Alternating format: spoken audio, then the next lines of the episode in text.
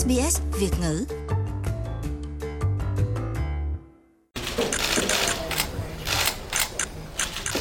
Chính phủ lao động cho biết họ đã sẵn sàng để xoay chuyển cái gọi là climate corner, một thuật ngữ dùng để chỉ những thay đổi trong vận động biến đổi khí hậu và giảm bớt tác động xấu của con người lên khí hậu.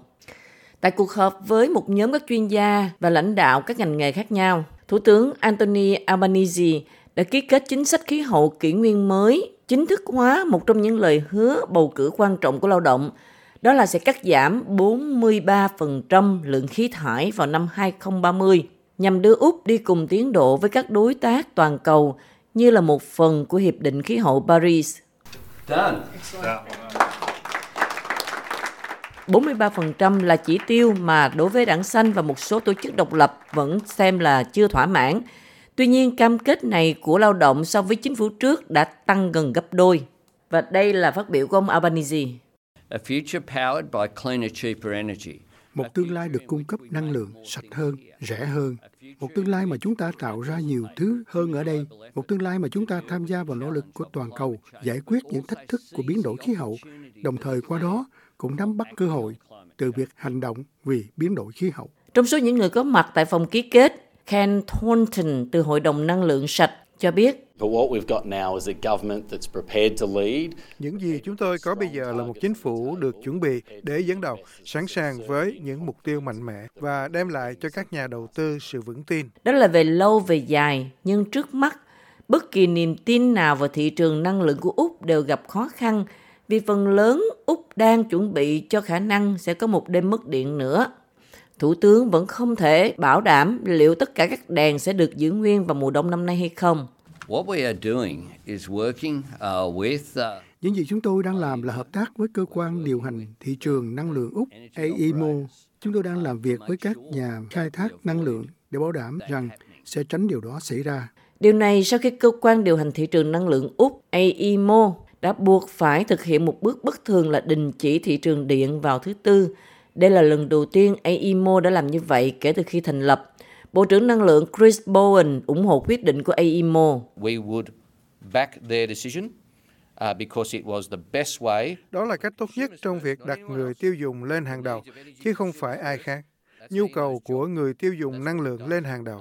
Đó là công việc của AEMO và họ đã làm được điều đó và họ sẽ tiếp tục làm điều đó. Ông Bowen gọi thị trường năng lượng quốc gia là một con quái thú phức tạp, complicated beast. Tuy nhiên, ông không bị lôi cuốn vào sự hoài nghi về tính thiện chí của các công ty năng lượng như cách một số các đồng cấp chính trị của ông đang bày tỏ, trong đó có thượng nghị sĩ Jackie Lambie của Tasmania. Đã đến lúc chúng ta cần phải chỉ ra những tập đoàn này những người đã không đóng thuế thì chớ, mà giờ còn bắt chẹt chúng ta trong lúc khó khăn. Điều này thật đáng xấu hổ khi nước Úc cúi đầu trước những kẻ cung cấp quyền lực cho họ. Đó là tình trạng hiện nay. Nhưng Hội đồng Năng lượng Úc, cơ quan đại diện cho các nhà máy điện của cả nước cho biết họ hoan nghênh sự can thiệp của nhà điều hành. Giám đốc điều hành Sarah McNamara nói,